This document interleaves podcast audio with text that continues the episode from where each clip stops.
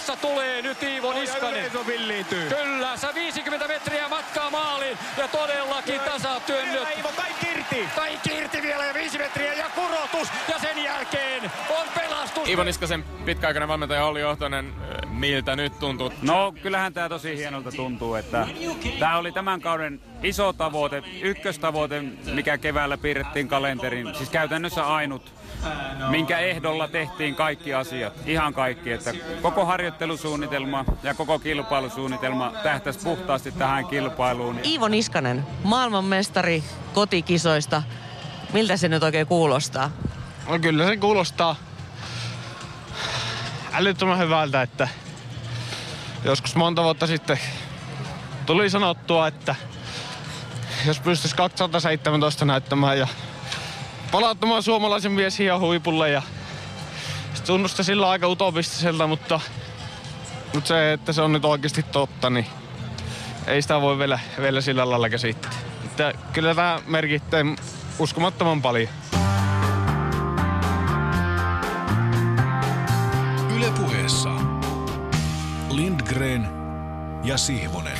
Se merkittee uskomattoman paljon Iivo Niskaselle ja varmaan aika monelle myöskin hiihdon ystävälle ja urheilun ystävälle. Tervetuloa mukaan. Me olemme Lindgren ja Sihvonen ja, ja tota, tämmöinen hieman poikkeuksellinen aloitusohjelmalle tällä kertaa. Se ehkä suotakoon tällaisella hieman poikkeuksellisella viikolla, kun Iivo Niskanen hiihti perinteisen 15 kilometrin kilpailussa maailman mestariksi kotiyleisön ehdessä Lahden 2017 kisoissa. Itse pääsin tosiaan Iivo Niskasen valmentaja Olli Ohtosta jututtamaan siinä semmoisen ehkä tunnin kisan jälkeen ja tilanne oli aika hauska. Siinä oli tota, Olli Ohtonen tuli, tuli moikkaamaan tervehtimään Iivo Niskasen perhettä, joka odotteli haastattelupisteen vierellä, että pääsevät, pääsevät rauhassa kunnolla halaamaan, halaamaan tota urheilijaa. Siinä oli hänen vanhemmat ja, ja siskot ja, ja kihlattu paikalla. Ja, ja valmentaja tuli paikalle samalla kun Iivo kierteli haastattelusta toiseen. Ja valettelematta varmaan niin kuin tunti meni siinä karsinassa, jossa näitä haastatteluja pyydetään. Mutta varmaan aika, siinä kohtaa aika,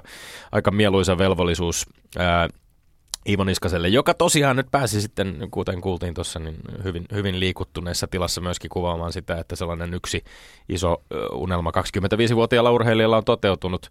Siitä eteenpäin on varmaan niin kuin, kiva lasketella omalla uralla sitten eteenpäin ja, ja kohti, kohti uusia uusia unelmia. Öm, oma kokemus tuolla paikan päällä oli kyllä aikamoinen. Siinä oli jonkinlainen ainutkertaisuuden tuntotunne siitä, että pääsee todistamaan jotain aika harvinaista yksi, yksittäisen tämmöisen urheilijan nappisuoritusta kovimmassa mahdollisimmassa paikassa. Ja, ja Yksi asia, mikä kiinnitti huomiota, josta myöskin itse asiassa Olli Johtoselta kysyin, oli se, että, että, että Iivo, Iivo Niskanen vaikutti silloin ennen lähtöä, kun hänestä otettiin lähikuvia siinä ja hän pyöri siinä maali, tai tota lähtö, lähtöpisteen ää, lähettyvillä, niin hän oli äärimmäisen iloinen ja rennonoloinen. Et harvoin näkee urheilijaa, joka on jotenkin niin, niin kuin nauraskeli siinä ja tuntuu olevan niin kuin rentona, että, että siitä huokui kyllä aikamoinen, aikamoinen itseluottamus. Ja, ja oli johtoinen totesi itsekin, että kun oli Iivon kanssa juteltu, että, jute, jutellut ennen kisaa, että kaikki, kaikki on tehty, kaikki on mennyt hyvin, että nyt ei tarvi enää mennä muuta kuin urheilijan tehdä se suunnitelma, joka on laadittu ja, ja hän sen toteutti sitten nappiin. Öö, Meillä on vieraanamme tänään lähetyksessä äh, Mikkelin Jukureiden äh, myynti- ja markkinointijohtaja Joni Vesalainen. Tervetuloa. Kiitos paljon. Äh, millä mielellä Joni Vesalainen olet itse markkinoinnin ammattilaisena seurannut näitä Lahden MM-hiihtoja? Tai oletko seurannut ja sitä tapaa, millä nämä kisat on suomalaisille myyty, koska lähtökohdathan ovat olleet hieman haastavat, jos ajatellaan näitä niin kuin historiaa? Joo, on, on seurannut ja, ja tota, hienosti on toteutettu ja, ja tavallaan tätä uutta trendiä, että paljon muutakin kuin varsinaista lajia ja sitä kautta pystytään saamaan sitten uusia katsojaryhmiä ja oheis, oheisjutut on mennyt, mennyt nappiin ja, ja sitä kautta tämmöinen niin kisahuuma on, on tota, vallannut. Ja sitten vielä, vielä tiesin järjestäjien toimesta, että jos tähän alkuun saataisiin yksi, kaksi mitalia, niin, niin sitten se pölähtää ja nyt se on pölähtänyt. Ja, ja tota, kyllähän Suomi on palannut vahvaksi hiihtomaaksi. Ja kun yksi, yksi laji pärjää, niin se säteilee meihin kaikkiin muihinkin. Ja, ja tota, nyt on taas hienoa olla suomalainen. Mm. palataan vähän siihen, että millä tavalla tämmöinen, tämmöinen niin pelin tai lajin ulkopuolinen oheistoiminta, joka on sitä sinun osaamisaluetta myös, myöskin, niin, niin miten, miten se näyttäytyy omassa ö, omassa lajissasi jääkiekossa tai lajin parissa, jossa työskentelet tällä hetkellä. Puhutaan näistä asioista myöhemmin. Öm, kiinnostavaa myöskin on ollut seurata sitä, miten asiantuntevasti esimerkiksi TV-lähetyksissä on, on perattu tätä hiihtoa. Siellä on ollut äärimmäisen, äärimmäisen hyvää asiantuntemusta kyllä ja milloin, niin kuin, puhutaan hiihtäjien omista taktiikoista ja milloin puhutaan, puhutaan esimerkiksi hiihdon su- suksihuollosta ja muusta siitä, että minkälaiset sukset on valittu ja miten on voitelu onnistunut tai ei ole onnistunut, mitkä asiat siihen vaikuttaa. Tätä on ollut kaikkea äärimmäisen jännää ainakin itse hiidon harrastajana ja kuulla myöskin. Meillä on tänään taas kohtalona suoran lähetyksen osalta vielä kerran väistää näitä hiidon MM-kisoja, joissa vuorossa on tänään perjantaina miesten 4 kertaa 10 kilometrin viesti. Siinä kisassa suomalaisihtiöt ovat nimeltään Jauhojärvi, Niskanen, Lehtonen ja Heikkinen, mutta täällä areenassa ja radioaloillakin uusintojen muodossa tänäkin perjantaina ja kaikkina päivinä internetin ajattomuudessamme. Olemme Lindgren ja Sihvonen. Tarina jatkuu, tarinaa kerrotaan, tarina muuttaa muotoaan. Välillä tarina pysähtyy, Hyvillä tarinoilla on yleensä alku, keskikohta ja loppu. Kokeellisen urheilupuheen väsymättömänä esitaistelijana toki mainitsen, ettei tarina useinkaan ole totta. Toki joskus se on totta. Yksi kuulija siellä uskoo, toinen kuulija siellä epäilee kaikkea. Kolmas, eli niin kutsuttu oppinut kuulija ottaa hieman etäisyyttä, kuulostelee. Kenties hymyileekin sellaista toishuulipielihymyä. Onhan hän solminut kanssamme näkymättömän sopimuksen brektiläisin silmäniskuina korkeimmin ylävivahtein.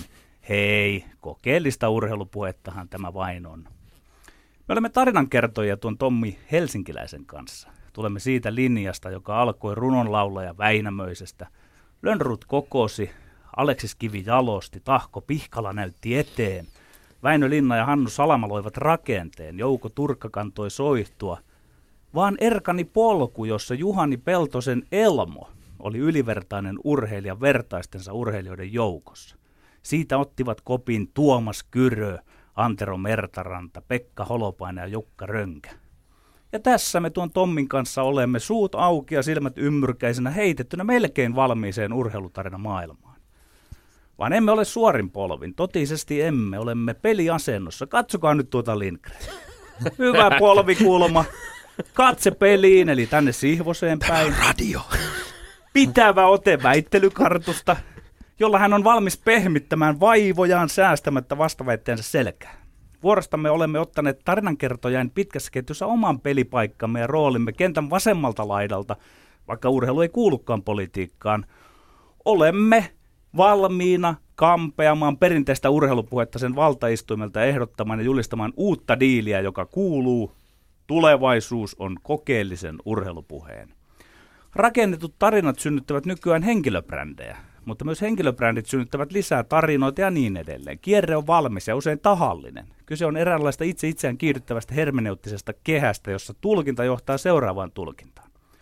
Toissa viikolla tuo kisälli Lindgren työnnälsi pistämättömästi lausuen. Brändit syntyvät myös siitä, että itseään brändäävät ihmiset tykkäävät puhua kauheasti itsestään. Se oli törkeä tölväisy tämän studiomme tämän brändin rakennuspöydän tälle puolelle. Itse olen sitä mieltä, että raja on vedettävä johonkin. Jonkin on oltava pyhää, eli niin sanotusti erilleen asetettua. Esimerkiksi jääkiekkojoukkueen pukukoppi on pyhä. Eikä minun kannata julkisesti kertoa, että olen asettanut sellaisia punttisalitavoitteita, että olisin vuoden harjoittelun jälkeen vahvempi kuin yksikään liikavalmentaja. Voihan olla, että en koskaan saavuta veljeni leijona mieltä, joka viime viikolla kyykkäsi 200 kiloa 46-vuotiaana. Ja Pekka Virran penkkitulos huitelee niin pitkällä toista sataa kiloa, että se saattaa olla tekemätön paikka kaltaiselle niin väistyvälle urokselle. Joka tapauksessa fyysisesti kovakuntoisin urheilutoimittaja aion olla, jos jo en ole. Eikä parane huudella suuta suuremmalla, että pöytälaatikossani on miltei valmis romaani. Salaisuus on sekin, että kotona Hoon kaupungissa hän, joka aamuisin vetää elämänkelloni vieterin, on pahalla päällä. Pitää uhkauksena mukaan aspiriinia polviensa välissä aina, jos häviän väittelyn Tommi Lindgrenille. Oi herra Jeesus. Väittelyn, jonka aiheet ovat tänään. Humble brag. Tiedätkö muuten, Petri, mitä tarkoittaa humble brag? Tästä, tästä tuli ehkä maailmanennätys. Se on vähän sellainen kuin kehu itseään ihan niin kuin huomaamatta. Ei oikein edes tajunnut. Tomi, Tomi, varo. Minä, minä pain merkitsen minä, muistiin nämä minä varon, minä varon. Se on hienoa, että sinä kerrot asioita. Et, et kerro asioita julkisesti, jotka saman tien tulet kertoneeksi julkisesti, mutta mennään eteenpäin. Kolme väittelykohtaa, mitkä Yleisradio on meille antanut. Yksi. Jokerit. Kolme kautta KHL, kymmenien miljoonien tappiot. Järkeä vai ei? Kaksi. Lahden kotikisojen henki ja tunnelma ovat siivittäneet hiihtäjämme menestykseen. Kyllä vai ei? Kolme. Mestiksessä kaksi maalivahtia tappeli keskenään keskiympärössä. Pelleilyä vai ei? Kullekin väitteelle on kellossa aikaa 180 sekuntia. Kongi päättää väännön.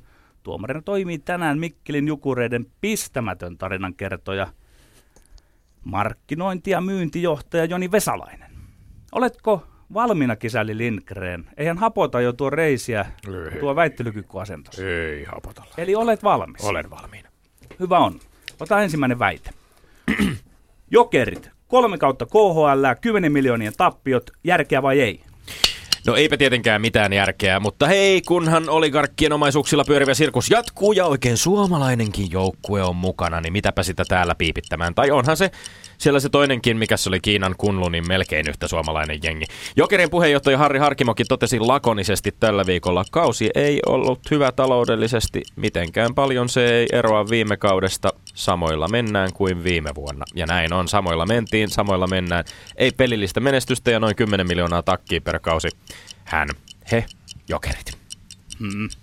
On järkeä. Vastaan tällä kertaa ylivertaisen järkevästi, koska minulla on urheilujärkeä. Nimittäin onko järkeä kysymys jokereiden osalta johtaa laajempiin kysymyksiin, kuten onko järkeä, että Real Madrid pelaa La Ligassa? Onko järkeä, että Manu pelaa valioliigassa? Ja kysymällä ja kysymällä on edessä fundamentaalinen kysymys, eräänlainen ultimaattum, että onko urheilussa järkeä? Erittäinkin onko huippuurheilussa ja vieläpä viidepisteistyneessä huippuurheilussa järkeä? Mulle urheilussa on järkeä, mulle huippujääkiekkoilu on urheilua, siksi jokereiden KHL-reissussa on järkeä. Ja mulle sopii vallan hyvin, että elämänsä ehkä muut on kyllästyneet miljonäärit maksavat viulut. Laskin! Tuli kymmenen kertaa järkeä sieltä Petteri sivusta. Aika monta kysymystä, No niin, aika, aika sinä? monta kysymystäkin oli. Ei, Siellä on hirveästi kysymyksiä ja järkeä, järkeä on, järkeä on, järkeä on. Joo. Ei ihan kauheasti auennut. Missä ei ollut järkeä? Sä oot siis sitä mieltä, että perinteinen suomalainen urheiluseura voida, suor, seura voidaan vallan hyvin uhrata venäläisen urheilubisneksen alttarilla, koska pitäähän oligarkeilla jotain viihdettä olla. Eihän me siitä väitelty, että pitikö sinne mennä vai ei, vaan nyt kun jokerit on siellä, niin siinä on ihan järkeä, että oligarkit maksaa sen homman. Sinulle, sen sä totesit, että sulle on urheilussa järkeä ja huippuurheilu, huippujääkiekko on urheilua e- e- ja siinä on järkeä e, ja on järkeä siinäkin, että elämänsä ehkä muutoin, miten se oli, kyllästyneet miljonäärit mm. maksavat viulut. Niin, niin näin se pitää Ei mennä. mitään bisneslogiikkaa siis tarvitse edes ollakaan. siis- Miljonääreillä bi- rahaa riittää bis- aivan kuule Tomi, loputtoman paljon. Bisneslogiikka voi olla juuri niin hyvää kuin se on, mutta se ei ole kovin helpo, helposti urheiluun nivellettävissä se bisneslogiikka. Urheilu ei ole normaalia bisnestä, kyllä mä sen niin, ymmärrän. Niin, ja siitä seuraan sitten, että yhteiskunnan pitää osallistua, ja myös on, on ihan sopivaa, että nämä miljonääritkin maksaa viulut. Sen takia pystytään pitämään yllä tätä urheilua, mitä sinäkin kovin mielelläni katsot. Mun mielestä on kestämätön katsomassa. tilanne kaikin puoli. Harkimo edelleen totesi myöskin, että yhteistyökumppaneita ei ole tarpeeksi Venäjän tilanteen takia. Niin on se ikävä suurvallan tilanne, jossa tämä kyseinen suurvalta sotii ja hyökkää naapurimaihin, ei kunnioita ihmisoikeuksia, on kansainvälisten pakotteiden kohteena. pitäisikö se jokereiden on, piru, lähteä se on pois pirun KHL:stä? Ikävää tehdä ja lätkäbisnestä tuossa silloin, tilanteessa. silloin näitä pakotteita ei vielä ollut, kun jokerit jos meni minulta, sinne. jos minulta kysytään, Tilanne niin on tämä, muuttunut. tämä kolmen, sopi, kolmen vuoden sopimuksen jälkeen oikein hyvin pala, so, sopisi Minne palata. palais? Palaisiko liikaa Palaisi vai pitäisikö liigaan. ottaa vauhtia jostain Liiga, sieltä? liigaan pitäisi pitäis varmaankin saada sitten jotenkin palattua, mutta, joku- eiväthän he palaa, he Ilmeisesti ovat jatkamassa IFK, KHL IFK-fanina edelleenkin. sinua hiertää nyt tämä juttu jollain tapaa, että olet koko ajan sitä Ei mieltä. mua että sä oot niinku mitenkään. Siis, mitä, mikä mua hiertäisi? Jukka Jalosen valmentama jokerit, hän otti pataan 4-0 taas ja putosi. Pelillisestikään ei tunnu menemään kovin hyvin.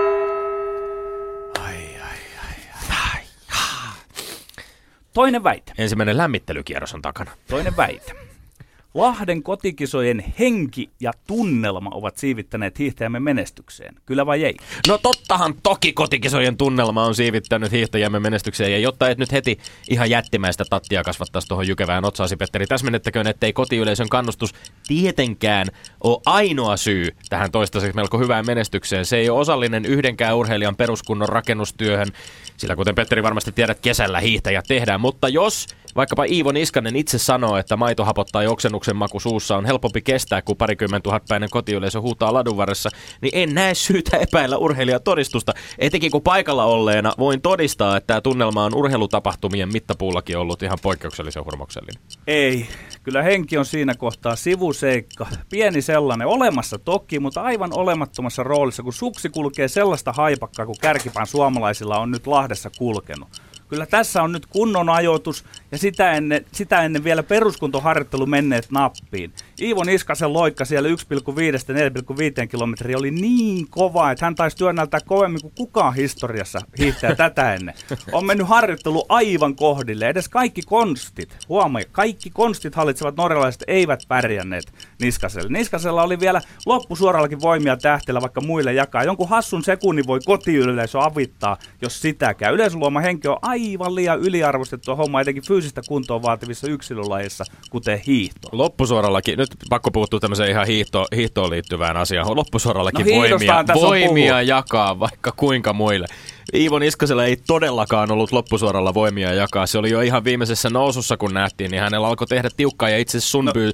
tavoitti häntä loppua kohden Kyllä, vielä. kyllä, siis, mutta sen et takia, siinä sen, takia ollut jakaa. sen takia mä otinkin Tommi kiinni tuohon 1,5-4,5 Joo, joo, kilometriä, missä kyllä. mentiin niin kovaa, että on pakko on täytynyt onnistua täydellisesti ja vähän Totta kai, ylikin. eikä se, eikä se ole pelkästään yleisön ansiota tietenkään se, että, sit, että sit lopulta hän nousee tällaiseen kiitoon. Mutta jos, sä- jos sä kiinnitit huomiota siihen, että miten, miten esimerkiksi Ivo Niskanen ja hänen valmentaja Olli Johtonen kommentoi, niin tietyllä tapaa tämä tunnelma jo etukäteen ennen näiden kisojen alkuakin vaikutti Iivo Niskasen. Hänen koko kauden päätähtön oli yhdessä kilpailussa. Kaikki tehtiin sitä var- kisaa varten, jossa hän olisi maailman paras Tä- tä- kotiyleisönsä tä- edessä. tä- Hän puhuu lapsuuden Tommi. unelmistaan ja Joo, joo, Mika joo. Myllylän ihannoinnista Tommi, yhdeksänvuotiaana. Sä luulet, että sillä ei ole mitään merkitystä hänen Tommi, motivaatiolle. Tommi, sinä olet taitava tarinan kertoja. Nyt on helppo kertoa tämä Minä tarina tarinaa Iivo Niskasen motivaatiosta. Kyllä, jälkijättöisesti helppo kertoa. Mä nyt kysyn sulle, kun tämä kotiyleisö niin hirveästi avittaa, niin mikä siinä on ollut siinä avituksessa semmoista valikoivaa, kun sitä ei ole tarjottu ikään kuin kaikille suomalaisille? Ei, totta kai se ei ratkaise Niin. mitään lopullisesti, mutta No totta, niin, kyllähän hyvä. se siivittää urheilijoita menestyksiä, jotka menestyy.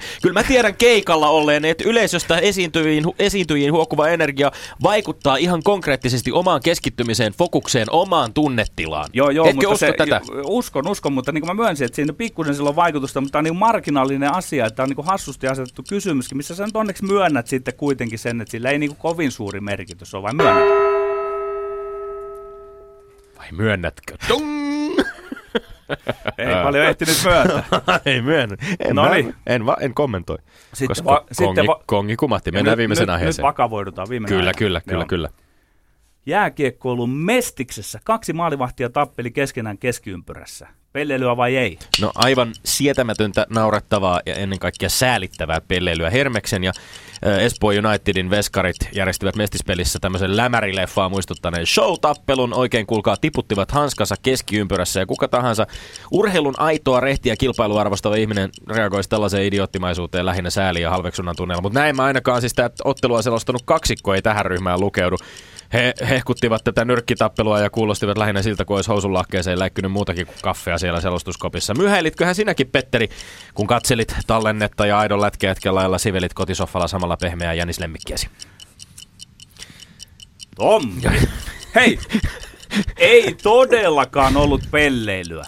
Siis lähinnä hyvää viihdettähän se oli. Mm-hmm. Mä katsoin tapahtuman netistä tarkalla silmällä. Mähän on siis nähnyt noin 3000 lätkäpeliä eli eri rooreissa. Eli mä tiedän, mä tunnen mun jääkiekkoni. Mm. Mun huomio kiinnittyi ennen muuta siihen aitoon ja rehtiin kilpailuhenkeen, jota veskarit ne viljeli siinä poikapaininsa jälkeen. Jätkät paiskas kättä. Koko halli hurras ja selostajat asiantuntevalla innolla. Ne välitti kotikatsomoin sen viihteellisen tunnelman, jonka se episodi nostatti. Jokaisella lajilla on erikoisuutensa ja harvinaisuutensa, Tommi. Jääkiekkoilussa se on veskareiden tappelu. Aikoinaan Joinsuussa veljeni kanssa pelatessa oli sanonta veskaritappelusta kahtokkeen. Kaksi mis- Miselin ukkoa nujuvaa.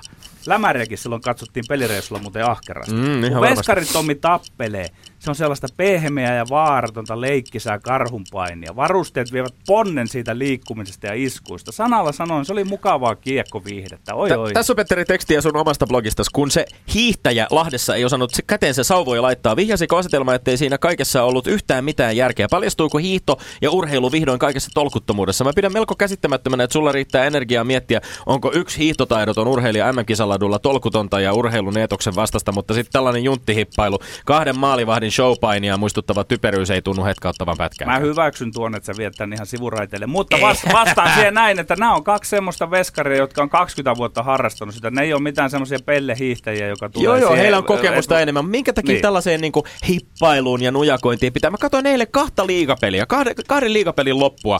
Äh, Hifki Pelikans, Ilves TPS. Molemmat ottelut oli ratkennut, molemmat päätyy tällaiseen täysin merkityksettömään painiin Ei ja hippailuun ja tanssiin. Tommi, nämä joukkueet kohtaa vielä playoffeissa Kyllä, ja siinä, No siinä, niin. siinä että asenteita näytetään Kyllä, ja kyllä, asetelmia. kyllä, Minkä kyllä. takia missään muussa Joo. palvelulajissa kuin jääkiekossa ei tällaista asennetta tarvii välittää sillä, että lyödään Tämä on aivan oleellinen kysymys. Tiputetaan hanskoja, jotka painitaan ette ja ole, lyödään. Tämä on aivan oleellinen kysymys. Miksi Mm. te, jotka ette ole jääkiekon ystäviä, miksi te ette anna jääkiekon olla sellaista kuin se on? Miksi aina pitää hyökätä meidän kimppuumme? Petteri, mä oon jos- joskus pitänyt lätkän seuraamisesta, mutta ei sitä hittovaa enää 39-vuotias Nyt- mies jaksa, kun se on tätä samaa viikosta toiseen täysin tarpeettoman väkivaltaista Si- siis- aivotonta siis sekoilua. sehän on puhdistunut ja se.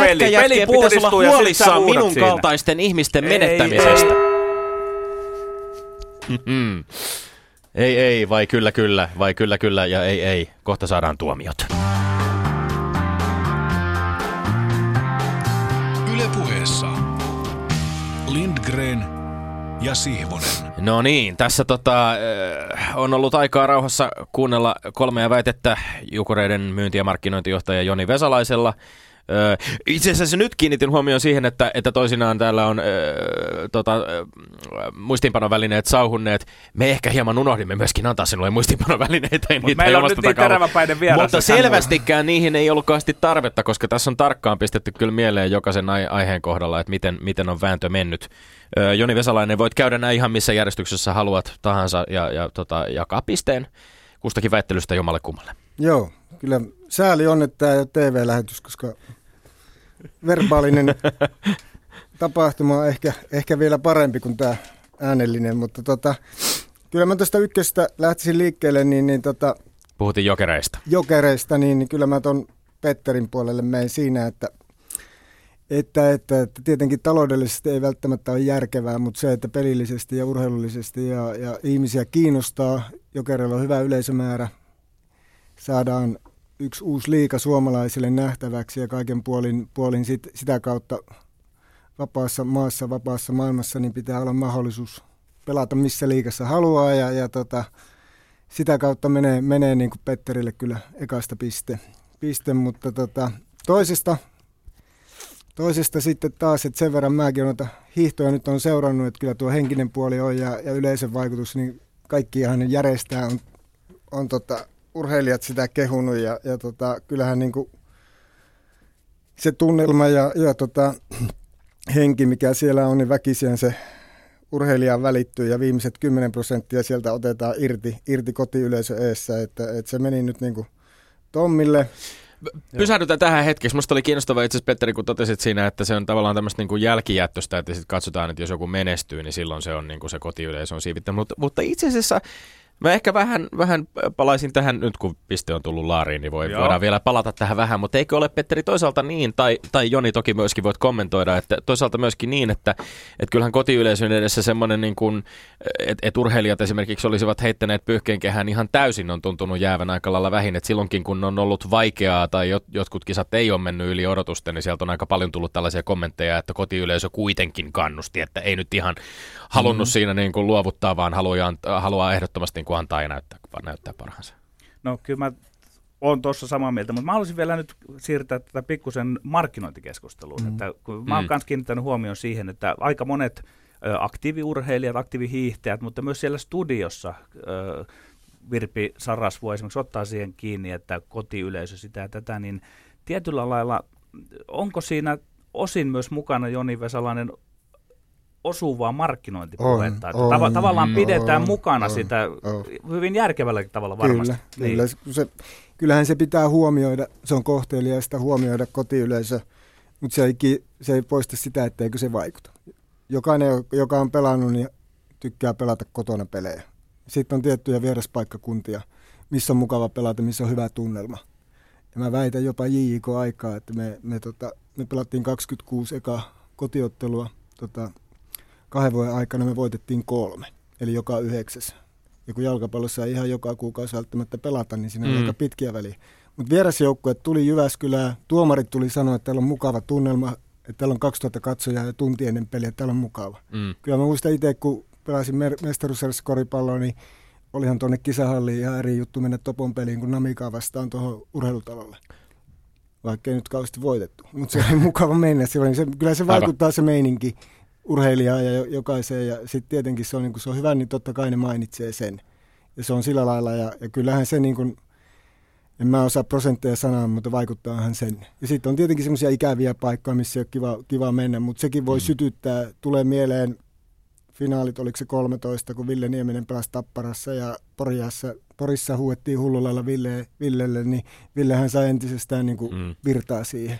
Et se on niin kuin semmoinen sytyttävä, itse olen kokenut sen kanssa tuossa 70-luvun lopulla, 80-luvun alussa, kun pelasin koripalloa ja Keski-Suomessa oli silloin kova tullisvulli meininki. Ja sitten kun mentiin Äänekoskelle, niin ei tarvinnut pussista tulla ulos, kun alkoi tulla huutoa. Ja säännöt salossa kun oltiin, niin mummot potki sivuraja ja heitti niin po- pohkeeseen, että menehän porvari siitä muualle. Ja, ja tota, sitten menin, wow. menin 15-vuotiaana kotiin ja kysyin äitiltä, että mitä se porvari tarkoittaa. mutta siis se, että kyllähän ne, niin ne tunteet, mutta on hienoja siis jälkikäteen, niin ne oli parhaimpia pelejä, kun siellä tuli ja ne, niin kuin, se, se, se, se niin kuin aisti, kun meni se väreili tässä palaa, pidetään jännitystä vielä yllä ennen kuin mennään viimeiseen väittelyyn. Tässä palaa mieleen myöskin itse asiassa koripallo ja Hanno Möttölän todistus täällä ollessa. Hän puhui nimenomaan tästä samasta myöskin, että miten iso vaikutus sillä hänen, hänen niin kuin tavallaan omaan tunnelmaan pelissä on, että minkälainen tunnelma siellä hallissa on. Ja myöskin itse asiassa mainitsi sen, että se, että jos, jos, jos niin kuin tavallaan tulee semmoista ö, negatiivista vyöryä tai jollain tavalla niin kuin vastustajan kannattajat haukkuu tai huutaa, niin siitä hän saa myöskin aikamoista, aikamoista latinkia. Että tässä ollaan kyllä ehdottomasti ytimessä. Pakko sanoa myöskin, että pa- paikalla olleena, että, että aika hauskaa on ollut huomata se, että kun täällä on nyt väännetty vaikkapa viime viikonlopun ää, miesten sprinttiviestin tapahtumista ja, ja tota, saatu lukea vaikkapa siitä, kuinka sosiaalisessa mediassa suomalaiset hiihtofanit ovat, ovat tota, haukkuneet norjalaisia ja suoltaneet sinne nettiin mitä tahansa törkyä, niin paikalla ollessa kyllä aika mielettömän sopuisa kansainvälinen tunnelma tuolla katsomoissa on tuntunut vallitsevan, että ei ainakaan hiihtofanit tunnu olevan sitä rähinöivää sorttia. En tiedä, onko ollut minkäänlaisia järjestyshäiriöitä tota, Lahden, Lahden kisojen aikana, mutta itselleni ei ainakaan ole korviin sellaista, sellaista osunut. Tässäkin tietysti lajien välillä paljon eroa, mutta tappelemisesta puheen ollen, rähinöinnistä puheen ollen viimeisessä ajassa väännettiin sitten omasta lajistasi jääkiekosta, jossa äh, puhuttiin siis Mestiksen veskareiden tappelusta. Joo, ja siinä menee taas menee Tommille pisteet. Oi! Että, tota, kyllä vaikka... Mä olin aivan, olin aivan varma, varma että tästä tulee turppa. No lät, lät, Lätkän puolelta kuitenkin täällä on nyt myynti- ja markkinointijohtaja, joka ilmeisesti ei tykkää siitä, että veskarit nuja, nujakoi. No siis silleen, että, että tota, mäkin on tämmöinen markkinointitempauksien, jotain, jotain ollaan tehty ja on, on saanut kaiken maailman nimiäkin siitä, mutta, mutta sitten rajansa kaikella. Että, että, että mä oon nyt semmoisen valmentajan koulukunnassa tuossa ollut viimeiset vuodet, joka, joka ei niin kuin voi hyväksyä, hyväksyä niin kuin tämän tyylistä. Ja muutenkin se sanoma pelaajille on, että näytä se pelin aikana se kovuutes, eläkä pelikatkoilla tai muuten. Ja, ja tota, tämän tyyliset asiat, niin, niin, niin Eli puhut teidän päävalmentajastanne niin, Risto niin, että Risto Duffala on selkeä, selkeä linjaus ja, ja, ja Petteri sen tietää, että RD maine on se, että RD-joukkue että ei tappele ja, ja tota, se on niinku selkeä ja mä oon nyt sen nähnyt sitten tosi läheltä, että miten se palautekin menee sitten pelaajille, jos, jos tota, ei sitä välttämättä noudateta ja, ja tota, tulokset poikii ja, ja, ja tämä, että, että mä ymmärrän tempaukset ja kaikki, mutta se, että, että jos mennään sitten niin kuin lajin sisälle tämän, tämän tyylisiin, niin Tämä on tietenkin mun mielipide, mutta mä hyväksyn kaikki spontaanit jutut ja semmoiset, että menee välillä yli, yli kun ei tuossa itsekään ollut ihan niitä mallikkaimpia ja kiltimpiä pelaajia, että tuli kaikkea tehtyä, mutta tota, se on niinku semmoinen, mikä kuuluu lajiin, mutta sitten kun tämmöiset järjestetyt asiat ja sovitut ennalta, ennalta, ennalta tehdyt asiat, niin nämä ei niin kuin palvele mun mielestä niin kuin ketään. Että, et, tota, niin voiko se oikein luonnollinen tapahtuma missään tilanteessa olla, jos kaksi maalivahtia päätyy keskiympyrään? Et silleen niin, kuin, niin ja, en mä tiedä, mä en ole, en ole näitä lätkäjätkiä, jätkiä, vaan mä oon näitä ihan muita, muita jätkiä, mutta tota, sillä lailla, että sanotaanko, että henkilökohtaisesti en viittinyt klikata edes sitä otsikkoa. Mm. Niin tavallaan se on mielenkiintoista, että, että näitä tappeluja itse asiassa niitä on nykyään tosi vähän. Mm. Mutta sitten tässä mediatodellisuudessa, niin kuin mekin nyt puhutaan siitä tappelusta, mikä siellä nähtiin, että, että fakta on se, että ne on niin kuin poistunut. Ne ei ole enää valmentajien repertuarissa, kun halutaan voittaa otteluja ja niin edelleen. Että, että se, mikä minua pikkusen lätkäjätkänä tässä korpea on se, että, että edelleen näistä nostetaan se aika iso kohu. Kyllä, niitä on tosi vähän ja, ja tota, joku sanoi tässä muutama viikko sitten, että oliko niitä ollut neljä. Mutta sehän on peli mennyt siihen, että, että ylivoima, alivoima pelit ratkaisee nämä ja, ja sen kun otat tyhmän jäähyn, niin kyllähän siinä se viesti aika monesti on, että, että, että petät joukkoja ja petät kaverit, että se on niin kuin sillä lailla mennyt kovaksi tuo homma. Että maal, ollaanko me hävitty 23 peliä ma, maalilla, niin, niin jokainen tietää, että jokainen jäähy on riski. Tomi, mikäs meillä on tilanne Vähän nyt? tai ei tappeluita, mutta no, no, no, sitä mäkin rupesin tässä miettimään itse asiassa. Mä sanoisin, että se on, se on tota 11-10. Mulla oli kahden keula, Ei, kyllä mutta sulla- onko sä- se 13-11 nyt vai? Kaksi, kaksi, ko, nyt, nyt täytyy No, sanoa, se- että mun mielestä oltiin tilanteessa 12-11, jolloin sinä menit ka- 13-11 johtoon. Ja, ja tässähän paljastui, että me ei olla niin kauhean, ihan niin kauhean tarkkaan pitata tästä, koska mä, mä sanoisin, että sun johtos on tällä Mä- hetkellä 13-12. Oo, mä, mä, Mutta mä me tarkistamme- näin, että näin kun mä oon johdossa, niin mä unohdan paljon se on, mutta jos mä oon tappiolla, niin mä tiedän tasan tarkkaan. No sehän- ja sehän nukun on- huonosti yöni. Tämä on äärimmäisen hyvä määritelmä. Me rupeamme saman tien tarkistamaan pistetilannetta ja menemme samalla ohjelmassa eteenpäin. Yle puheessa Lindgren ja Sihvonen. No niin, Joni Vesalainen, käydään nyt tässä tämmöinen laaja lätkän pukukoppikeskustelu. Ää, mä olen omassa jääkiekkojournalismissani kirjoittanut yli 10 vuotta siitä, että pukukoppi on pyhä. Nyt edustamasi Jukurit ja muutama muukin liikajoukko on päästänyt markkinoinnillista syistä sinne pukukoppiin kamerat ja systeemit. Miksi näin? No, halutaan olla avoin yhteisö.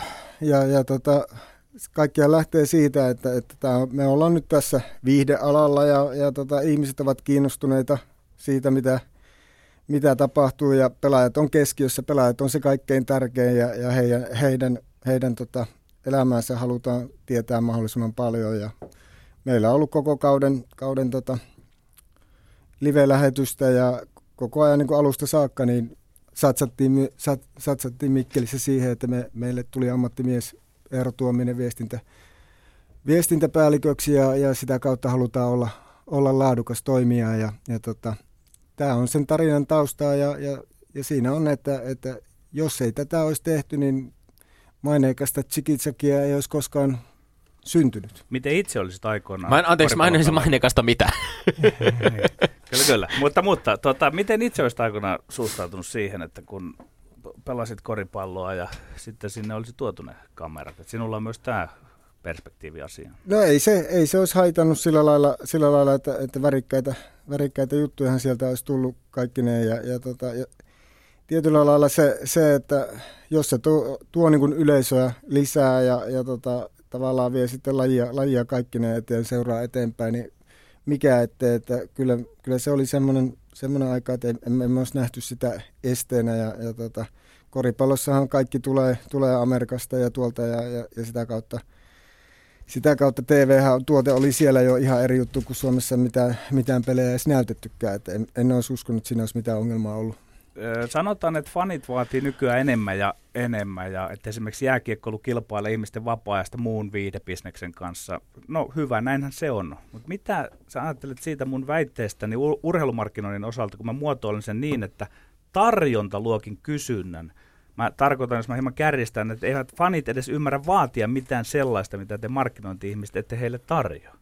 Joo, mutta sitten toisaalta se, että, että tota, me ollaan huonoja markkinoijia ja, ja jos ei me osata tarjota asioita ja, ja luoda kysyntää. Ja, ja se, että tämä Mikkelin heimo, heimon luominen ja, ja, ja te, tekeminen ylipäätänsä, niin se on aika hyvin etukäteen suunniteltu ja tavallaan ainutlaatuinen konsepti, konsepti mitä ollaan tehty. Ja, ja en ihan hirveästi rupeisi asioita muuttamaan, mitä ollaan tehty. Että, että toki meidän pitää, pitää selventää asioita ja tehdä paremmin ja, ja koko ajan lukea peliä, peliä siitä, mitä yleisö haluaa ja mikä on hyvää. Ja, ja tota, semmoisia pioneerityötähän siellä Tuomisen Eero meidän, meidän, meidän kopissa tekee. Niin, niin siis tota, Tsigi Tsagi mainitsi, että tämä on siis teidän, Joo. teidän tota, joukkueen tällainen voittohuuto, joka, Joo, joka, kyllä. tota, äh, jonka nostit esiin. Vähän tekisi mieli nyt kiinnittää vielä puuttua tähän heimoon, jonka myöskin mainitsit. Wikipedia määrittelee heimon ryhmänä sukuja tai klaaneja, joita yhdistää naapuruus, kieli ja kulttuuri. Eteläsavolaisuutta varmaan on, on, on sit heimo, jos, jos kerran Mikkelissä ollaan. Mutta mikä tämä nyt, mikä tämä lätkäjoukkueen heimo nyt on sitten oikein olevina? Meillähän lähtee viikinkitarinasta. Mikkelissä on ollut viimeiset viikingit Suomessa, oliko se 1100 luvulla ja, ja tavallaan sen, sen teeman ympärille on lähetty, lähetty tekemään ja, ja sieltä tuli Viikinki on lokossa ja, ja tota, sieltä lähdettiin sitten heimo, heimoon rakentamaan ja, ja muutenkin niin kuin tavallaan tämä koko, koko juttu, juttu lähdettiin niin kuin eri lailla, että, että varmaan meillä on liikahistorian halvin joukkue, mutta sitten yritettiin niin kuin panostaa siihen, että kaikki muu voi olla hyvää. Ei ole estettä siihen, että voitaisiin olla Suomen paras kaukalla ulkopuolella ja, ja, ja tota, Meillä on erittäin hyvä mainostoimisto Mikkelissä Kiksitin kanssa. Tätä tarinaa luotiin alusta saakka ja heiltä tuli idea ja, ja meillä oli muutenkin sitten paljon tekijöitä. Ja, ja se mikä on, niin on tärkeää, niin meillä on ollut valmentajat, seura Jukka Toivakka omistajana, pelaajat, kaikki on ollut mukana heti alusta. Heidät on sitoutettu mukaan tähän touhuun ja jokainen pääsee vaikuttamaan siihen heimon tarinaan. Ja, ja, ja nyt me on viime päivinä ruvennut nousemaan myös sitten meidän joukkoista tämmöisiä koomikoita kuin Janne Kumpulaista ja Keni Karalahtea tulee niin kuin koko ajan tuodaan esiin, esiin myös sitten tämmöisissä markkinointi- ja, ja muutenkin muissakin tapahtumissa. Ja, että me tehdään vähän eri lailla sitä. Ja te yritätte niin kuin tavallaan sitä tarinan, teidän tarinankerronnan sisältöä luoda sellaiseksi, että se, se yhdistäisi joukkuetta, seuraa, faneja, kannattajia, kyllä. kaikkia ja, ja tätä paikallisyhteisöä niin kuin tavallaan uudella, uudella tavalla. Jo, se heimo, heimo se, se on niin kuin se tärkeämpi ja se pelaa myös sitten jääkiekko eikä kaikki rakennu pelkästään jääkiekkoa. Miltä tämä kuulostaa, Petteri Sivonen? Se tuli, tämä tuli vähän niin kuin sivulauseena, että se pelaa sitten siellä jääkiekkoa myöskin. Niin, kyllä se pikkusen mua hiertää. niin se vähän huomaan, että se hiertää. kyllä, kyllä. Mä, mä otan vielä tuosta pukukopista, että kun nyt kun pian kaikki on näytetty, se pukukoppikin, mitä, mitä seuraa sen jälkeen? Mitä näytetään jatkossa sen jälkeen, kun kaikki on näytetty? Milloin aletaan näyttää pukukopista pelaajien niistä pieru- ja kakkahuumoria? Milloin aletaan mikrofoneen todentaa että, ja tallennetaan sitä ikiaikaista pukukoppipuhetta, jossa poikien ja miesten puhe kohdistuu naisiin. Ja entä sitten kun sekin on kohta kolutta, niin mun mielestä tämä saattaa olla niin loputon kierre. Aina pitää olla uutta ja uutta tarjota tämmöisessä niin reality-sarja hengessä. No jokainenhan niin vetää rajansa, että, että säkin siinä, siinä nyt oot ja meuhkaat ja teet kaikkea, mutta et säkään nyt siinä ilman vaatteita paljastele ja, ja jokaisessa on ne rajansa ja, ja se tarina, tarina menee sitä ja, ja heimo, heimo luo sen kysynnän ja meillä on koko ajan keskustelu heihin päin, että, että ei me päivääkään, etteikö mä faniryhmän kanssa ole tekemisissä ja kuuluu mitä toiveita tulee tai mennään. Mikkeli on semmoinen paikka, kun sä kulet siellä, niin, niin tota, ihmiset tulee juttelemaan ja, ja meitä on nyt siellä niin kuin jukureiden palkkalistoilla semmoinen reilu 50 ja, ja sitten kun niitä rupeaa niitä palautteita tulemaan ja me käydään läpi sitä, niin se rakentuu se tarina ja heimo rakentuu sen mukaan, minkälaiseksi siellä Etelä-Savossa halutaan. Se voi olla poikkeuksellinen suomalaisen jääkiekkoon, suomalaiseen urheiluun, mutta se, se, ei, se ei meitä niin kuin missään nimessä haittaa, koska mun mielestä me, me tarvitaan tähän jotain uutta. Tämä menee niin kuin samoilla kaavoilla lajista, lajista, lajista lajiin vuodesta toiseen ja, ja tota, jopa median keskustelut voidaan niin kuin ennalta ehkä sanoa, että mistä jutellaan syyskuussa, mistä marraskuussa, mistä helmikuussa, mistä huhtikuussa. No mistä juteltiin tammikuussa? Mun on pakko nostaa tämä esiin, koska, koska tota Vesa Rantanen Iltasanomissa kirjoitti muun muassa näin. Anteeksi antamatonta typeryyttä. Rima on nyt viety niin alas, ettei sen alittaminen onnistu ilman kaivinkonetta. Ja näiltä pohjilta kiitos Mikkeli Jukurien, joka on nyt SM Liigan virallinen ääliölauma. Hyvän rakentaminen on todella vaikeaa. Eli puhutaan siis aika ko- äärimmäisen kovia äh, sanoja Vesa Rantaselta Iltasanomista. Puhutaan siis tästä tammikuun vähän surullisen kuuluisasta tässäkin ohjelmassa esillä olleessa, olleesta tapauksesta, jossa sitten näiden kameroiden ö, välityksellä julkisuuteen tuli myös tällaista rasistista, seksististä huutelua, josta toki sitten niin kuin seura myöskin joutui niin kuin reagoimaan ja, ja otti tähän kantaa. M- miten tämä oli niin kuin se, tällaisen teidän kaltaisen seuran julkisuuskuvalle, millainen keissi? No se oli meillä oppimisen paikka. Et se, se on selkeästi, että, että tota, tiedostettiinhan me se, että kun me lähdetään tälle linjalle, niin, niin tota, voi käydä lapsuksia. Ja se, että kun pelataan jääkiekkoa, niin sielläkin niin kuin, kukaan ei voi kielää, etteikö siellä voi veri lentää ja kaatua ja, ja käydä pahasti. Tai niin kuin just juteltiin tuossa, että Torres jalkapallossa menetti tajuntansa kentällä. Eli, eli tämä on semmoinen, että, että kaikkea voi sattua, kun on paljon ihmisiä. Mutta se, että miten näistä mennään eteenpäin, miten otetaan opiksi, niin sehän on se kaikkein tärkein juttu. Ja, ja, ja me ei missään nimessä sitä vähätellä millään lailla, lailla sitä juttua. Mutta sitten toisaalta se, mitä me ollaan tekemässä, on meidän mielestä su- huomattavasti niin kuin suurempi juttu, jotta, jotta me lähdettäisiin niin kuin kokonaan vetämään liinoja kiinni tai, tai se, että muutettaisiin suuntaa. Me otetaan tästä opiksi ja jatketaan entistä parempana.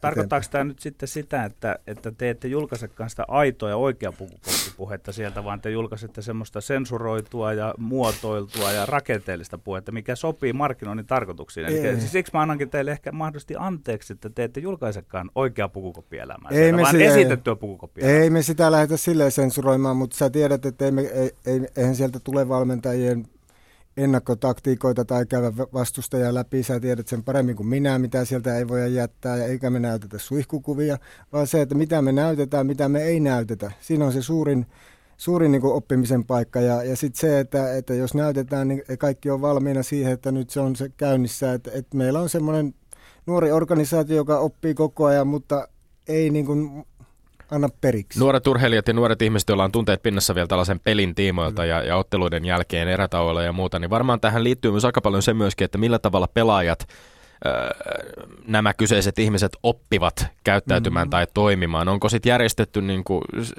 oletteko varautuneet siihen, että osataan myöskin kouluttaa tai valmentaa pelaajia siihen, että miten tässä nykyisessä mediaympäristössä niin tulee toimia? Kyllä, ja, ja, ja se, että jos, jos niin kuin mietitte sitä syvemmällä, niin tässähän käydään koko ajan sitä juttua läpi. Nämä meidän pelaajat on kasvanut niin kuin ihmisinä tämän, tämän kauden aikana paljon, jos seuraatte niitä pelaajia, miten ne esiintyy ennen, ennen kauden alkua ja mitenkä, mitenkä nyt. Ja moni on niin kuin oppinut, oppinut sen media, mediakäyttäytymisen, koska se ei ole enää niin vierasta, vaan se on koko ajan läsnä. Ja, ja sitä kautta me nähdään myöskin, että me, meillä on myös ihmisiä eikä vain jääkiekkoilijoita, ja jotka, jotka jää, hyppää tuossa kolmevitosena, nelikymppisenä pois – tuosta jääkiekkopyörästä ja sitten vielä 25 vuotta työelämää eessä, niin olisi parempi, olisi parempi niin kuin, että pystyy ihmisten kanssa esiintymään, pystyy käyttäytymään, pystyy tuomaan asioita esille, vaikka olisi kuinka hyvä maalintekijä tai maalivahti, niin se, se elämä alkaa sitten uudestaan sen jälkeen. Ja nämä tietyllä lailla urheilumaailmahan suojelee niistä te, tiettyjä ihmisiä. Me tehdään siitä yksipuolisia juttuja ja, ja otetaan tietyllä lailla näistä urheilijoista se irti, mitä me itse haluamme. Mutta sen jälkeen, kun se pelaajaura on ohi, niin heidät heitetään niin kuin ylilaajaa ja täysin oma onnensa nojaa. Ja tämä on tietyllä lailla myös semmoista, mikä on niin kuin, tiedän mikä on niin Ristoduffa ideologia, että, että mikä niin pelaajia on, ne on ihmisiä ja, ja, ja ne on niin tärkeitä meille kaikille, jotka on tuossa. Ja, ja, ja jos Ristoon vielä mennään, niin itse on aika niin käytännössä kaikki palolajit kiertänyt läpi, niin Ristohan on ainut valmentaja, jonka mukana pelaajat liikkuu. Ei ole toista valmentajaa missään lajissa, jonka mukana pelaajat liikkuu seitsemän, kahdeksan siirtyy joukkoista toiseen RDn mukana. Niin näille kaikille on joku syy. Ja, ja tämä on yksi osa, joka nyt tulee sitten julkisuuteen ja, ja tietyllä lailla avoimuutta. Tämä on vasta yksi osa, en tiedä kuinka paljon avataan ensi vuonna, niin kuin, ei tarkoita koppia, mutta muuten tätä semmoista seuratoimintaa, mistä, mistä lukuja ynnä muita, mitä ei ole vielä, vielä kerrottu. Latinaksi on skolae sed vitae, ei koulua vaan elämää varten, eli ei lätkää vaan elämää varten niin kuin jollain Joo, ne on ihmisiä eikä ne ole vaan jääkiekkoilijoita. Yle puheessa Lindgren ja Sihvonen. No kun katsellaan sinun Joni Vesalainen ja päävalmentaja Risto Duffan vinkkelistä Jukureiden kautta tähän mennessä. Mikkelistä löytyy kiistatta kaksi onnistujaa, Vesalainen ja Duffa. Jukurit tappelee ansiokkaasti paikasta pudotuspeleihin – se on se Duffan osuus, mutta lähes sensaatio on saavuttamaan ne yleisömäärät ja ilmeisesti yhteistyökumppaneidenkin kanssa on taloudellisesti onnistuttu varsin hyvin. Käytä nyt hetki aikaa ja analysoi, mitkä on nämä onnistumisenne syyt.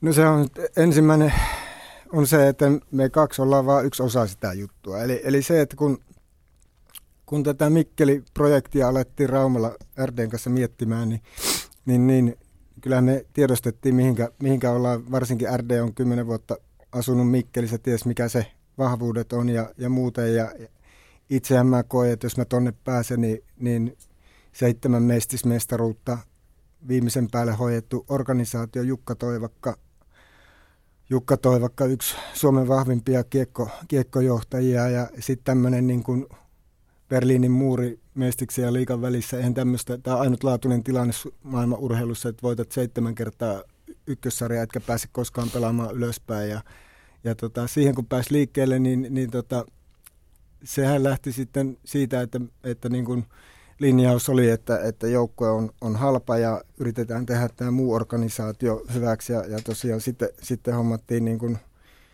ihmisiä ympärille, jotka on niin kuin ammattilaisia ja lähdettiin sillä lailla tekemään. Ja, ja tuota, meillä on ihan loistava, loistava joukkue niin kentällä kuin kentän ulkopuolella. Ja sitten tämä, niin tämä paikallinen sitouttaminen, niin se on se mun lempilapsi, on tämä yhteiskuntavastuu ajattelu. Eli, eli tota, Jyväskylässä JKssa tehtiin aikoinaan ekana, ekana tämä yhteiskuntavastuuohjelma, joka vieläkin näkyy olevan nettisivuilla.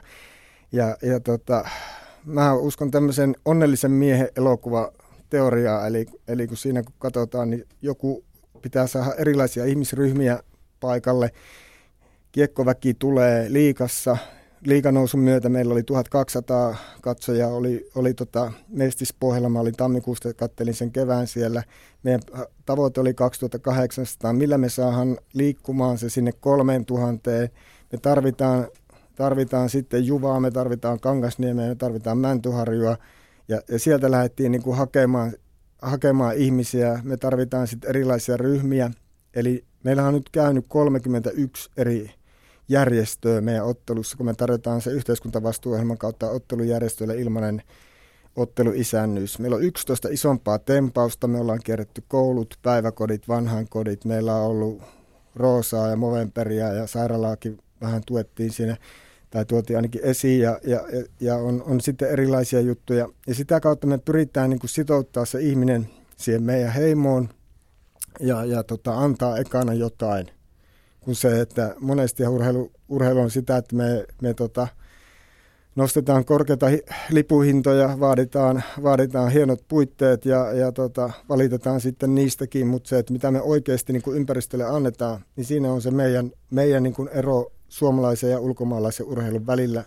välillä ja tota, me ollaan siinä, siinä niin kuin matkalla, mutta me ollaan hyvin saatu startti ja se, mikä, mistä me ollaan niin kuin eniten onnistettu on, on tämä yleisö, ja, joka on meille se kaikkein tärkein juttu, että, että niin kuin tämä jokerihommakin, niin mä ymmärtäisin, että mä olisin voinut antaa äänen toiselle, mutta jos tuolla käy 10 000 ihmistä, niin ei ne ole väärässä. Tässä, tämän, tämän vuoden alussa kiinnitti huomiota itselleni se, että 110 vuotta täyttävä Veikkausliigaseura HJK julkaisi ensimmäistä kertaa käsittääkseni yhteiskuntavastuuohjelmansa, jolla haluaa omien sanojensa mukaan tehdä näkyväksi tätä seuran toimintaa kentän ulkopuolella. Ja tosiaan on ollut edelläkävijä JJKssa jalkapallon puolella tässä. Ja nyt teillä on ainoana äh, lätkä liigaseurana yhteiskuntavastuuohjelma, joka on, on luotu teidän äh, yhteisöpäällikkönne Nita Aholan opinnäytetyön pohjalta. Äh, millaisia reaktioita tämä on, tää on niinku kirvoittanut muista seuroista lätkän puolelta? Ainakaan oma, oma käsitykseni mukaan muuta tällaista vastaavaa ei tosiaan muilla liigaseuroilla ole. Kyselläänkö siellä ollenkaan, että minkä takia jääkiekkoseurojen pitäisi eritellä taloudellista, sosiaalista, ekologista vastuullisuutta? No ei ole hirveästi kysytty, että kyllähän li- joukkueet tekee.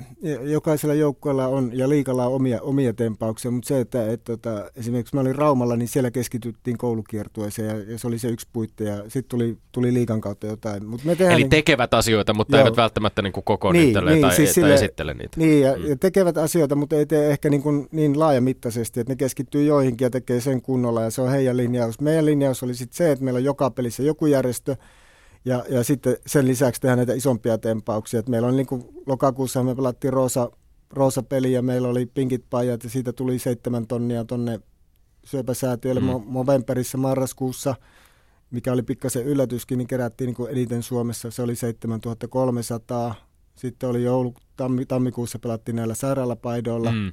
Ja tota, nyt oli sitten lasten syöpä. Joka oli jo aika poikkeuksellinen, äh, kun oli, tavallaan se joo. pelipaita kokonaan lähdetään muuttamaan. Kulkeeko siinä joku raja, että mit, miten tavallaan, miten näitä tämmöisiä kannanottoja kannattaa tai voi tehdä? Niin, se on se, että, että, että tota, se, se, oli niin kuin, oli, oli iso, iso liike, liike niin kuin kaikkeen, koska tota, siinä, siinä käytiin se läpi, että, että onko se sitten hyväksyttyä vai ei. Ja, ja tota, puitiin sitten meidän puitteissa, että kaikki eteläsavolaiset ovat tämän takana. ja se on meille tärkeä asia, että meillä on oma sairaala ja, ja siihen lähettiin sitten ja, ja tota, se on nyt semmoinen yksi, yksi tempaus, joka, joka tehtiin, mutta var, varmaan tämän tyylistä ei, ei jatkossa tulla tekemään, koska se oli ainutlaatuinen tilanne. Tilanne mutta muuten meillä on sitten tämmöisen niin järjestöjen kautta, ja meillähän on siinä se tärkeä pointti siinä meidän yhteiskuntavastuuohjelmassa, että nämä järjestöt saa aina ilmaisiksi meille kaiken, mitä me annetaan, ja me ei olla rahaliikenteessä mukana. Eli esimerkiksi jos meillä on tämmöinen paitatempaus, esimerkiksi tämmöinen ö, roosapaita-homma oli. Niin mm. Meillä oli paikallinen kuntokeskus Ote, joka maksoi meidän paitalaskun. Me järjestettiin huutokauppaa meidän sivuilla mm. ja luovutettiin paita ja annettiin syöpäsäätiön tilinumero. Mm. Eli me ei ole millään lailla siinä mukana ja, ja, ja tällä lailla se pysyy niin kuin läpinäkyvänä. Okei, sitten meillä on tämmöisiä erilaisia tempauksia, että tulee järjestöt, tulee paikalle, paikalle sitten ja he saa ilmoitukset ja joillekin annetaan vapaa-lippuja, se on semmoisia, jotka ei muuten niin kuin ehkä pääsisi otteluun, niin seisomapaikkalippuja sen kautta, kautta niin kuin lähdetään mukaan ja koulukiertueet ja nämä, nämä niin, niin se on sitten semmoinen niin kuin tärkeä työ ja mikä on niin kuin mun mielestä niin kuin hienoa, niin meidän pelaat tykkää tosi paljon tehdä sitä. Yritysmaailmassa laajemmin, niin kuin tavallaan yleisesti yritysmaailmassa tämmöinen yrityksen vastuullisuus, yhteiskuntavastuu on jo aika lailla sisäistetty ja hyväksytty, mutta, mutta urheiluseurat tavallaan bisnesyrityksenä tulevat vähän perässä. Kyllä näin on ja, ja se, että voitte kuvitella, kun käy yrityksissä läpi ja jutellaan jääkiekosta ja sitten mä kerron tuon meidän yhteiskuntavastuuohjelman, niin mitä ne siihen sanoo? Kerro. No, kaikki, kaikki, kaikilla myöskin on yhteiskuntavastuuohjelma. Ky- me, me puhutaan yhte, yhteistyöstä, mutta me ei olla kukaan aikaisemmin tajuttu sitä, että olisiko tässä, tässä se kaikkein suurin mahdollisuus tehdä yhteistyötä. Että, että jos me on nyt esitellyt jotain juttuja ja yritys lähtee niin kuin mukaan näihin meidän kampanjoihin, niin ei mun tarvi enää pelipaittamainoksia myöden. Hmm. Miten tämä teidän heimo, oletteko miettinyt kestää mahdollisesti tulevaisuudessa sitä, että kuinka ehdollista tämä heimon voittokulku on sille, että myös joukkue voittaa riittävästi, koska mä olen vuosien varrella nähnyt paljon sitä, että, että hienoimmatkin tämmöiset markkinointiin liittyvät rakennelmat saattavat sitten sortua, jos joukkue ei voita riittävästi. Vai onko tässä nyt tavoite eka kertaa murtaa se jää, jossa tavallaan heimo sitoutuisi tuloksesta riippumaan? No ainakin Jyväskylässä JKssahan se oli se, että me, me tosiaan se kaksi ensimmäistä vuotta pelattiin se kolme kotiottelua voitettiin ja me meinattiin, oltiin karsi, karsian paikalla monen, molempana kesänä, mutta silti meillä oli sarjassa kolmanneksi niitä yleisöä, että me jäätiin hoijikosta joku 85 katsoja per peli. Ja, ja tota, se, että kun JJK nyt nousi takaisin liikaa, niin ykkösessä oli vielä isot, isot tota yleisömäärät ja he, heillä on vielä näitä, näitä samantyylisiä tempauksia, mitä he tekevät. Ja kun käy harjulla katsomassa, niin siellä on melkein siellä lasten leikkipaikalla enemmän katsojia kuin pääkatsomossa. Eli, eli se ihminen oppi tulemaan peliin muunkin kuin ö, voiton takia. Veikkausliikassa silloin kun olin, niin 7 prosenttia katsojista tuli yksi otteluun. Hollannissa menee 12 prosenttia jalkapallootteluun voiton takia. Eli se, että, että, että niin kuin tämmöinen, mikä mikä se tunnelma on, ketä siellä muita on, mikä se on, joukkue taistelee, antaa kaikkensa ja siellä on semmoisia pelaajia, jotka tunnetaan, jotka on lähellä, jotka sä voit kohdata, vaikka netin live-lähetyksen kautta, niin sä tulet sinne uudestaan ja sä sitoudut mm. siihen. Ja sitten yhdessä voitetaan, yhdessä hävitään ja siihen mä luotan.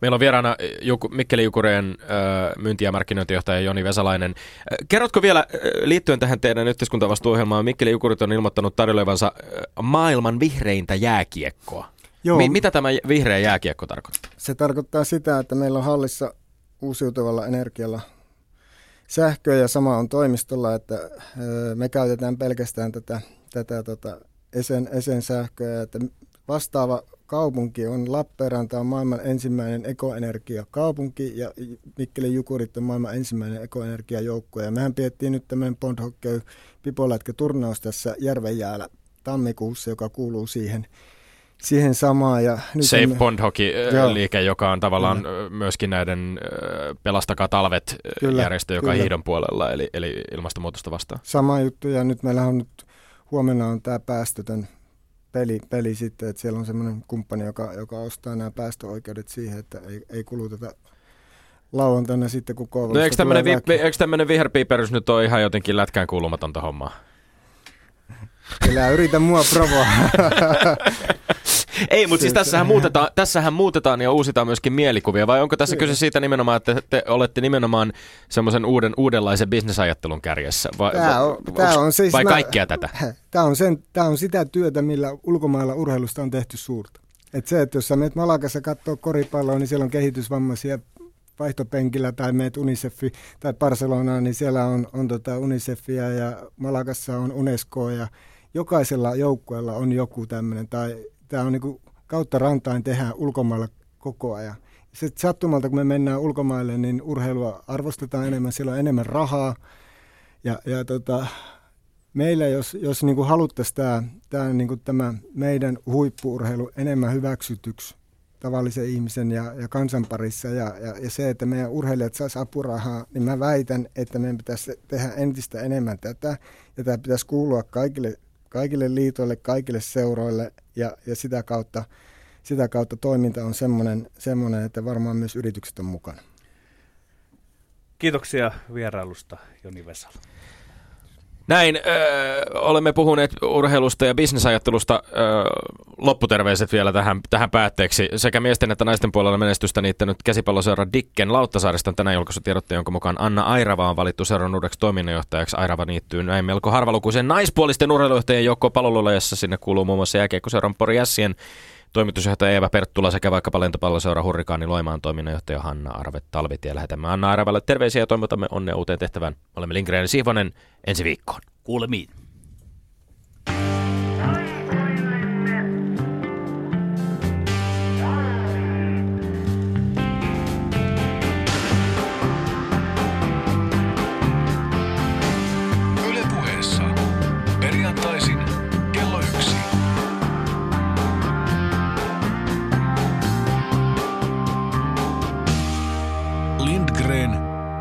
Ja Sihvonen.